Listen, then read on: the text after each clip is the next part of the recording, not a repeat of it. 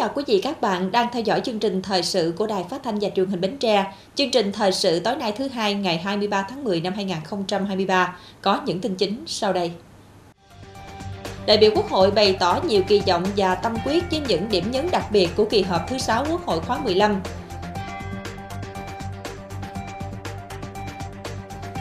Chuẩn bị sẵn sàng để trái dừa Bến Tre xuất khẩu chính ngạch sang thị trường Trung Quốc. Bến Tre chuẩn bị chu đáo 4 tiết mục tham gia liên quan tiếng hát người cao tuổi toàn quốc năm 2023. Chi bộ ấp Tân Phước, thị trấn Mỏ Cài là điển hình của đảng bộ huyện Mỏ Cài Nam trong thực hiện công tác kiểm tra giám sát.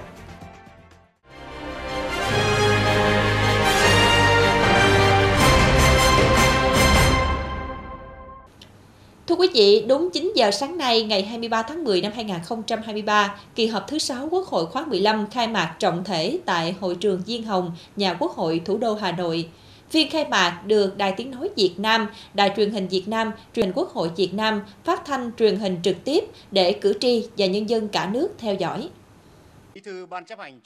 Theo chương trình, tại kỳ họp này, Quốc hội sẽ xem xét thông qua 9 dự án luật, một dự thảo nghị quyết, cho ý kiến 8 dự án luật. Quốc hội cũng xem xét quyết định các vấn đề kinh tế xã hội, đánh giá kết quả thực hiện kế hoạch phát triển kinh tế xã hội ngân sách nhà nước năm 2023 và xem xét quyết định kế hoạch phát triển kinh tế xã hội, dự toán ngân sách nhà nước, phương án phân bổ ngân sách trung ương năm 2024, xem xét các báo cáo đánh giá giữa nhiệm kỳ. Bên cạnh đó, Quốc hội xem xét các báo cáo công tác tư pháp, các báo cáo của chính phủ về công tác phòng chống tham nhũng, công tác phòng chống tội phạm và vi phạm pháp luật, công công tác thi hành án năm 2023. Tại kỳ họp này, Quốc hội tiến hành chất vấn và trả lời chất vấn của đại biểu Quốc hội về trách nhiệm của các thành viên chính phủ, trưởng ngành trong việc thực hiện một số nghị quyết của Quốc hội khóa 14 về giám sát chuyên đề, chất vấn và nghị quyết của Quốc hội về giám sát chuyên đề, chất vấn từ đầu nhiệm kỳ khóa 15 đến hết kỳ họp thứ tư. Đồng thời, Quốc hội tiến hành giám sát chuyên đề việc triển khai thực hiện các nghị quyết của Quốc hội về các chương trình mục tiêu quốc gia về xây dựng nông thôn mới giai đoạn 2021-2025, giảm nghèo bền vững giai đoạn 2021-2025, phát triển kinh tế xã hội dùng đồng bào dân tộc thiểu số và miền núi giai đoạn 2021-2030. Quốc hội xem xét quyết định việc điều chỉnh một số nội dung của nghị quyết 53 của Quốc hội về báo cáo nghiên cứu khả thi dự án thu hồi đất, bồi thường, hỗ trợ tái định cư cảng hàng không quốc tế Long Thành, xem xét báo cáo của Ủy ban Thường vụ Quốc hội về kết quả giám sát việc giải quyết kiến nghị của cử tri gửi đến kỳ họp thứ năm Quốc hội khóa 15, xem xét kết quả công tác tiếp công dân, xử lý đơn thư, giải quyết khiếu nại tố cáo của công dân năm 2023. Đặc biệt, Quốc hội tiến hành lấy phiếu tín nhiệm đối với người giữ chức vụ do Quốc hội bầu hoặc phê chuẩn. Kỳ họp thứ sáu có khối lượng công việc rất lớn, nhiều nội dung quan trọng, yêu cầu cao về chất lượng và tiến độ hoàn thành. Thời gian qua, Ủy ban Thường vụ Quốc hội, Ủy ban Trung ương Mặt trận Tổ quốc Việt Nam, Chính phủ, Tòa án Nhân dân tối cao, Viện Kiểm sát Nhân dân tối cao, Tổng Thư ký Quốc hội, Hội đồng Dân tộc, các ủy ban của Quốc hội, các cơ quan thuộc Ủy ban Thường vụ Quốc hội, các đoàn đại biểu Quốc hội, các đại biểu Quốc hội, Văn phòng Quốc hội và các cơ quan tổ chức cá nhân hữu quan đã khẩn trương chuẩn bị các nội dung trình Quốc hội xem xét quyết định tại kỳ họp thứ 6. Thưa quý vị, kỳ họp thứ 6 Quốc hội khóa 15 là kỳ họp giữa nhiệm kỳ với rất nhiều nội dung quan trọng. Các đại biểu Quốc hội cũng bày tỏ nhiều kỳ vọng và tâm quyết với những điểm nhấn đặc biệt của kỳ họp này. Ghi nhận bên lề phiên khai mạc kỳ họp thứ 6 Quốc hội khóa 15 sáng nay. Các đại biểu bày tỏ đặc biệt quan tâm và kỳ vọng trong công tác xây dựng pháp luật tại kỳ họp với việc sẽ xem xét thông qua 9 dự án luật, trong đó có nhiều dự án luật rất quan trọng liên quan với nhau và có tác động lớn tới phát triển kinh tế xã hội. Trong đó đáng chú ý nhất là dự án luật đất đai được cho ý kiến lần thứ ba. Đây là cái bộ luật nền, bộ luật gốc để triển khai các cái luật khác và bên cạnh đấy thì là luật kèm theo cũng rất là khăng khít gần gũi đó là luật nhà ở luật kinh doanh bất động sản. À, liên quan đến à, an sinh xã hội thì còn có cái luật bảo hiểm xã, xã hội sửa đổi. À, về địa phương thì có cái luật à, thủ đô sửa đổi thì tất cả những cái nội dung luật đợt này thông qua và lấy ý kiến chúng tôi thấy có một cái sự liên kết rất là chặt chẽ đòi hỏi một cái sự tập trung nghiên cứu về thời gian uh, sâu vào tài liệu và trách nhiệm của từng đại biểu quốc hội. Dự kiến ngay trong ngày làm việc thứ ba, Quốc hội sẽ tiến hành lấy phiếu tín nhiệm các chức danh do Quốc hội bầu và phê chuẩn. Các đại biểu cho biết đã nghiên cứu rất kỹ và báo cáo về thực hiện nhiệm vụ bản kê khai tài sản, thu nhập của các cá nhân này. Kết quả lấy phiếu tín nhiệm là thước đo quan trọng để đánh giá cán bộ, vì vậy các đại biểu khẳng định sẽ công tâm, khách quan và trách nhiệm nhất khi bỏ những lá phiếu tín nhiệm của mình. Ở trên ba nguyên tắc, thứ nhất là qua hoạt động của cái vị đó với cơ quan của mình mà nó được thể hiện trong những năm vừa qua. À, các vị có xuất hiện à, và có hoạt động thực sự và đặc biệt là có lắng nghe và tiếp xúc với cử tri có tiếp xúc với quần chúng nhân dân hay không. Thứ hai là chúng tôi cũng đọc, nghiên cứu hồ sơ báo cáo của các cơ quan đó gửi mà thông qua của văn phòng quốc hội. Và thứ ba là chúng tôi cũng sẽ nghe ý kiến của cử tri, của nhân dân. Trong quá trình tổ chức thực hiện từ đầu nhiệm kỳ tới nay, đó,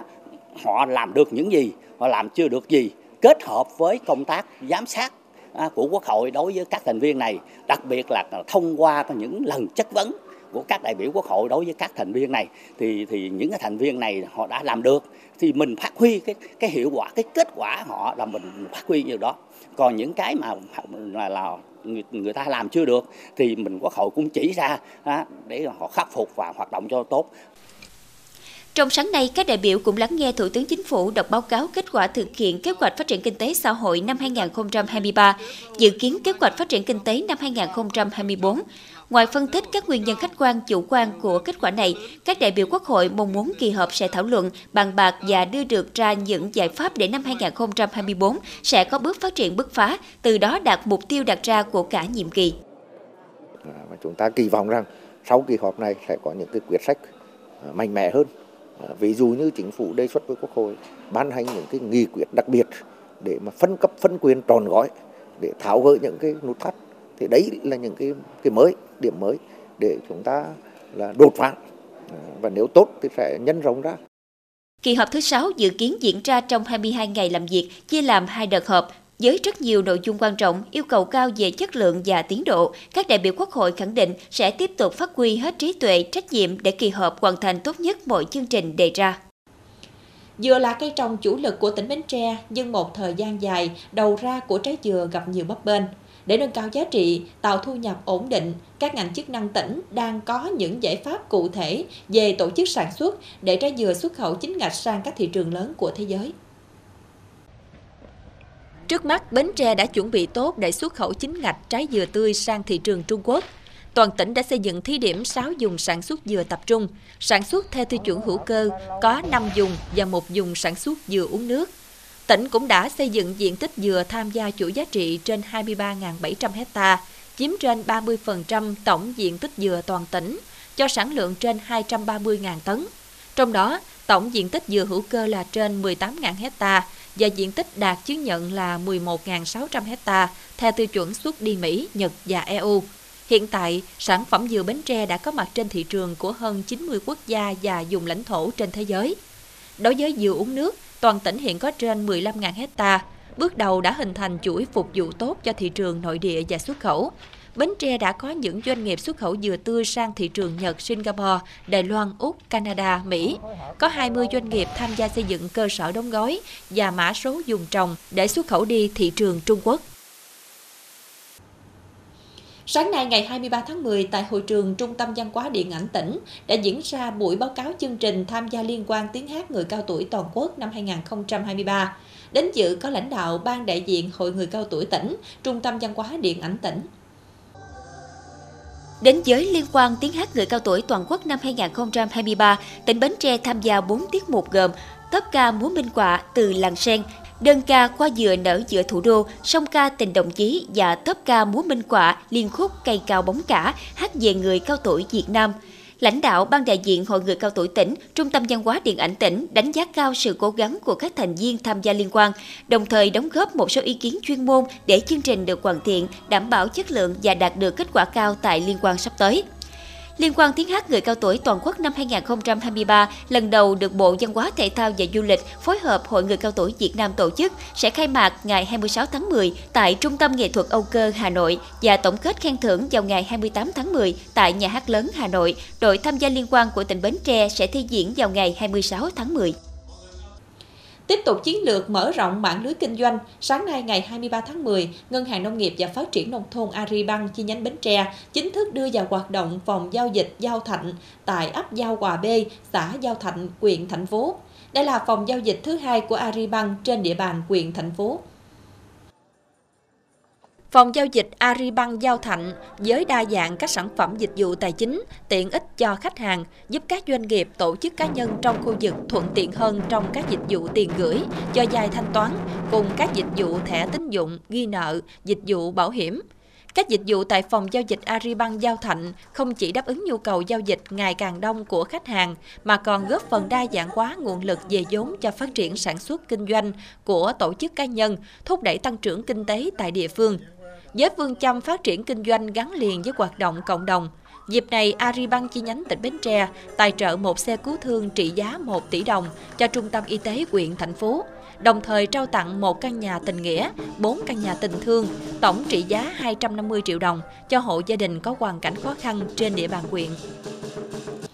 Thực hiện kế hoạch của huyện quỹ Mỏ Cày Nam về tiếp tục nâng cao chất lượng hiệu quả công tác kiểm tra giám sát giai đoạn 2020-2025, Ủy ban kiểm tra huyện quỹ ban hành hướng dẫn về một số tiêu chí xây dựng chi bộ thực hiện tốt công tác kiểm tra giám sát, không có đảng viên vi phạm bị thi hành kỷ luật, triển khai đến 100% chi bộ trực thuộc qua thời gian triển khai thực hiện, chi bộ ấp Tân Phước thuộc đảng bộ thị trấn Mỏ Cài với mô hình chi bộ thực hiện tốt công tác kiểm tra giám sát, không có đảng viên vi phạm bị xử lý kỷ luật là điển hình của đảng bộ huyện Mỏ Cài Nam. Chi bộ ấp Tân Phước xác định công tác kiểm tra giám sát là nhiệm vụ chính trị quan trọng, đã kịp thời cụ thể hóa, xây dựng nghị quyết, kế hoạch, chương trình kiểm tra giám sát để tập trung lãnh đạo chỉ đạo và tổ chức triển khai quán triệt đến tất cả cán bộ đảng viên chi bộ. Từ đó tạo được sự chuyển biến mạnh mẽ trong nhận thức và hành động. Trong triển khai thực hiện, đồng chí bí thư chi bộ trực tiếp quản lý, theo dõi công tác kiểm tra giám sát. Từng đồng chí được phân công giám sát thực hiện tốt nhiệm vụ và báo cáo kết quả tại cuộc họp chi bộ hàng tháng. Trong kiểm tra chấp hành được thực hiện đúng quy định, công tác tự phê bình và phê bình có nhiều chuyển biến tích cực. Đảng viên mạnh dạn đóng góp ý kiến đối với đồng chí trên tinh thần dân chủ xây dựng. Các đảng viên được đóng góp thể hiện sự cầu thị trong tiếp thu ý kiến đóng góp. Khi kiểm tra đảng viên chấp hành thì chúng ta phải có thông báo kiểm tra nội dung chấp hành cho đảng viên để đảng viên đó căn cứ vào đó làm bộ cái bản kiểm điểm để thông qua chi bộ khi đảng viên được thông báo kiểm tra sau đó chúng ta phải có cái thông báo kết luận kiểm tra của đảng viên đó ở tại chi bộ. Và đảng viên đó phải có cái cam kết sau khi kiểm tra đảng viên chấp hành. Để chi? Để chúng ta lưu hồ sơ cuối năm là chúng ta căn cứ vào đó để đánh giá phân tích chất lượng đảng viên của năm. Từ chỗ đó thì tất cả đảng viên đều có một cái sự chuyển biến và chính ở ngay cái chỗ nội dung khắc phục của đảng viên là một trong những cái kết quả rất quan trọng cho công tác kiểm tra giám sát. Bên cạnh đó thì cái thành công đó thì cái đảng viên chúng ta luôn luôn gương mẫu chấp hành về cái công tác kiểm tra. Và cái người đứng đầu cấp quỹ và cái cấp quỹ viên là nêu gương trước trong kiểm tra giám sát. Ừ, để làm gương cho cái cán bộ đảng viên trong cái chi bộ mình để học tập noi theo trong phân công nhiệm vụ, chi quỹ luôn quan tâm phân công theo năng lực, điều kiện và môi trường sinh hoạt của từng đảng viên, thường xuyên kiểm tra, đôn đốc, nhắc nhở, động viên, khuyến khích để từ đó phát huy tinh thần tự giác, phấn đấu của từng đảng viên, góp phần vào hoàn thành nhiệm vụ chung của tập thể. Từng đảng viên cũng đã thể hiện tốt tư tưởng tiến công, tinh thần trách nhiệm, quyết tâm, chủ động sáng tạo, đoàn kết, nêu gương trong thực hiện nhiệm vụ, chất lượng sinh hoạt chi bộ không ngừng được nâng lên, vừa mang tính chiến đấu, tính giáo dục về tư tưởng chính trị, đạo đức lối sống cho đảng viên. Cái nội dung kiểm tra phải sát hợp cho từng đối tượng. Chủ yếu là tập trung vào những vấn đề, những mặt còn hạn chế của đảng viên để mà chi bộ thảo luận đóng góp nhằm giúp cho đảng viên đó, đó là sớm khắc phục được những cái mặt hạn chế khuyết điểm. Qua thực hiện tốt công tác kiểm tra giám sát đã mang lại kết quả tích cực, nhiều năm liền chi bộ ấp Tân Phước không có đảng viên vi phạm, 100% đảng viên chấp hành nghiêm sự phân công chi bộ, không có đảng viên biểu hiện suy thoái về tư tưởng chính trị, đạo đức, lối sống, tự diễn biến, tự chuyển hóa trong nội bộ, không vi phạm quy định những điều đảng viên không được làm. Tất cả đảng viên mỗi năm được đánh giá đều hoàn thành tốt nhiệm vụ trở lên, chi bộ 7 năm liền hoàn thành xuất sắc nhiệm vụ. Đặc biệt được cấp trên công nhận chi bộ trong sạch vững mạnh toàn diện đầu tiên của đảng bộ huyện Mỏ Cày Nam vào năm 2020. Đảng viên trong cái chi bộ này thì à, rất là tinh thần trách nhiệm rất là cao. Trong đó có các chú là, là hưu trí thì rất là nhiệt quyết trong cái công tác xây dựng đảng và đặc biệt là có cán bộ mà được à, chi bộ phân công giám sát thường xuyên thì à, rất là tích cực, tinh thần trách nhiệm cao, gắn bó cùng với đảng viên được phân công giám sát là tình đồng chí đồng đội cùng nhau tiến bộ. Chính vì vậy công tác giám sát thường xuyên được nâng lên.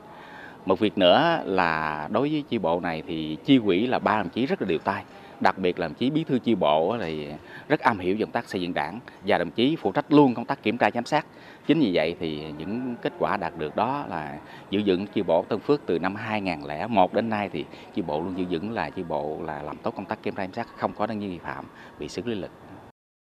Mô hình chi bộ thực hiện tốt công tác kiểm tra giám sát, không có đảng viên vi phạm bị xử lý kỷ luật tại ấp Tân Phước, thị trấn Mỏ Cày là một điển hình tiên tiến có thể phổ biến nhân rộng để các địa phương học tập, góp phần thực hiện đặt mục tiêu kéo giảm tỷ lệ đảng viên bị kỷ luật ít nhất 10% theo nghị quyết Đại hội Đảng bộ tỉnh Bến Tre lần thứ 11, nhiệm kỳ 2020-2025 đề ra. Tiếp theo chương trình thời sự tối nay là tiết mục đời sống dân sinh với những thông tin nổi bật. Hội thảo chuyên đề về quản lý độ pH của đất, cung cấp dinh dưỡng và quản lý sâu bệnh cho bưởi da xanh. Bệnh viện đa khoa khu vực Cù Long Minh được đầu tư nâng cấp hạ tầng kỹ thuật, góp phần nâng cao chất lượng điều trị, phục vụ ngày càng tốt hơn công tác chăm sóc sức khỏe nhân dân.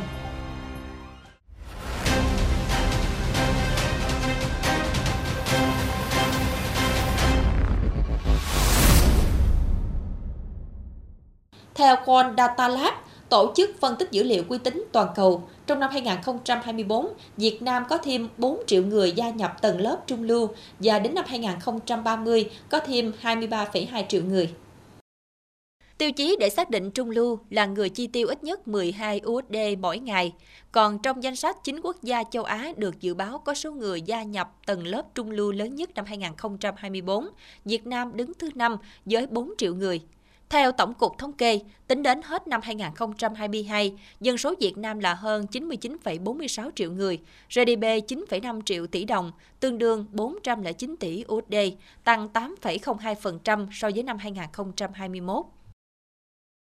Để nâng cao năng suất, chất lượng trái bưởi da xanh đạt tiêu chuẩn xuất khẩu, vừa qua Trung tâm khuyến nông và tư vấn dịch vụ nông nghiệp Bến Tre đã phối hợp với công ty trách nhiệm hữu hạn phân bón Điền Trang, công ty cổ phần sản xuất thương mại Trí Việt và tổ khuyến nông cộng đồng xã An Hiệp, huyện Châu Thành tổ chức hội thảo chuyên đề về quản lý pH đất, cung cấp dinh dưỡng và quản lý sâu bệnh cho bưởi da xanh.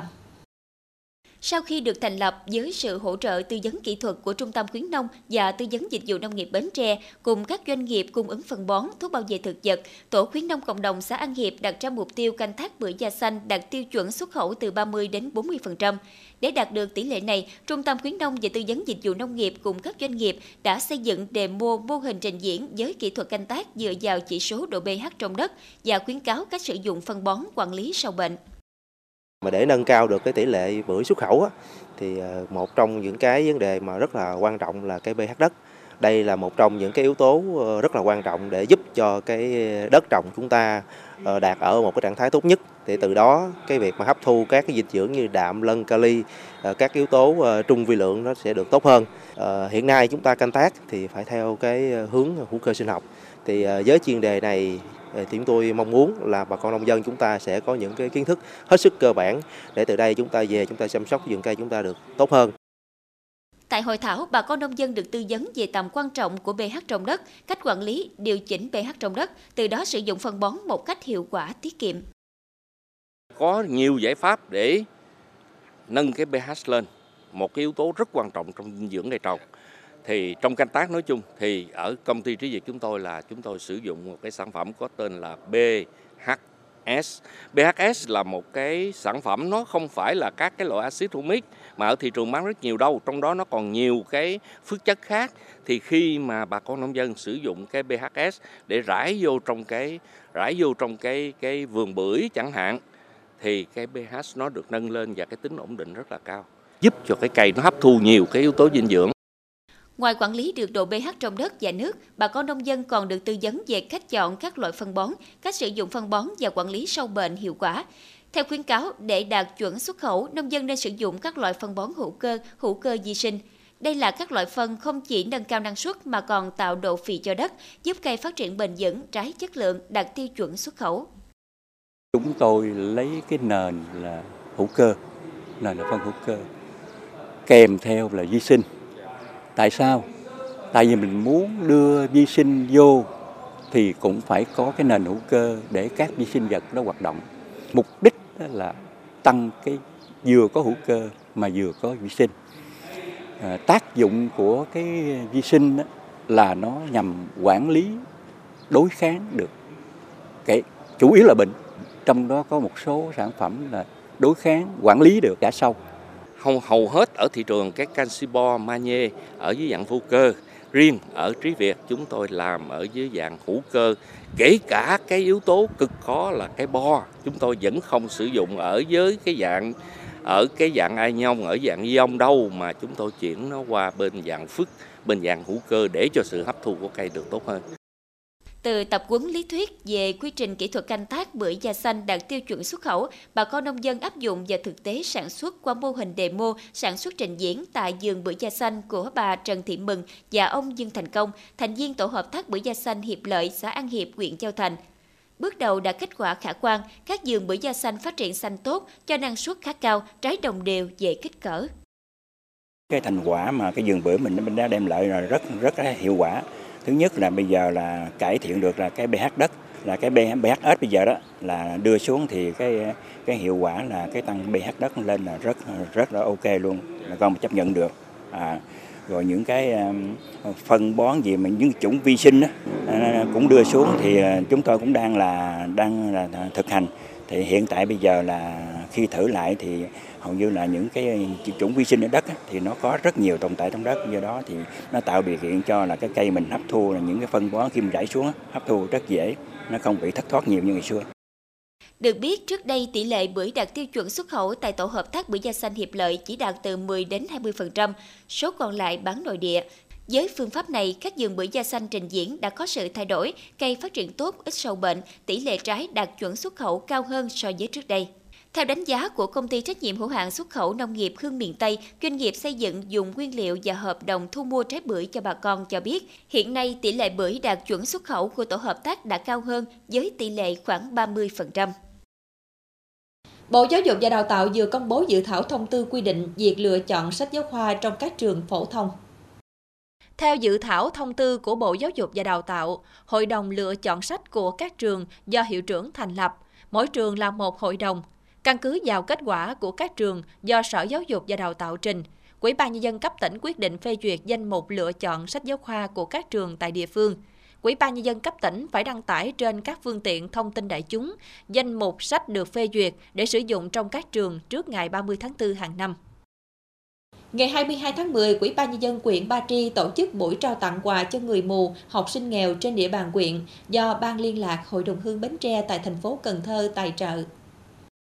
Đơn vị tài trợ tặng 133 phần quà cho người mù, 100 phần quà cho học sinh nghèo bậc tiểu học trên địa bàn huyện Ba Tri. Mỗi phần quà cho người mù gồm bị tôm, bùn, bền trị giá 300.000 đồng và 300.000 đồng tiền mặt. Mỗi phần quà cho học sinh gồm tập, ba lô trị giá 200.000 đồng và 100.000 đồng tiền mặt. Việc tặng quà của Ban liên lạc Hội đồng hương Bến Tre tại thành phố Cần Thơ đã phần nào chia sẻ những khó khăn vất vả đối với hội viên hội người mù và các em học sinh, góp phần giúp địa phương giảm áp lực trong giải quyết an sinh xã hội.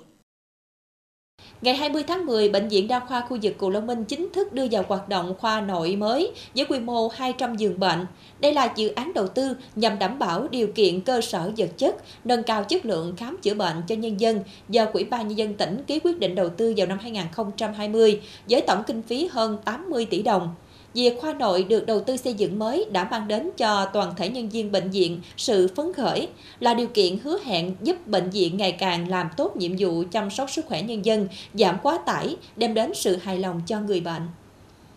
là bệnh viện hạng 2 tuyến tỉnh, bệnh viện đa khoa khu vực Cù Lâm Minh có số người bệnh thăm khám điều trị cao, trung bình mỗi ngày khoảng 1.000 trường hợp, gần 500 bệnh nhân điều trị nội trú. Cao điểm có thời gian số lượng nội trú cao hơn gây quá tải, người bệnh phải nằm ghép, khiến bệnh nhân không được thoải mái, ảnh hưởng đến chất lượng điều trị.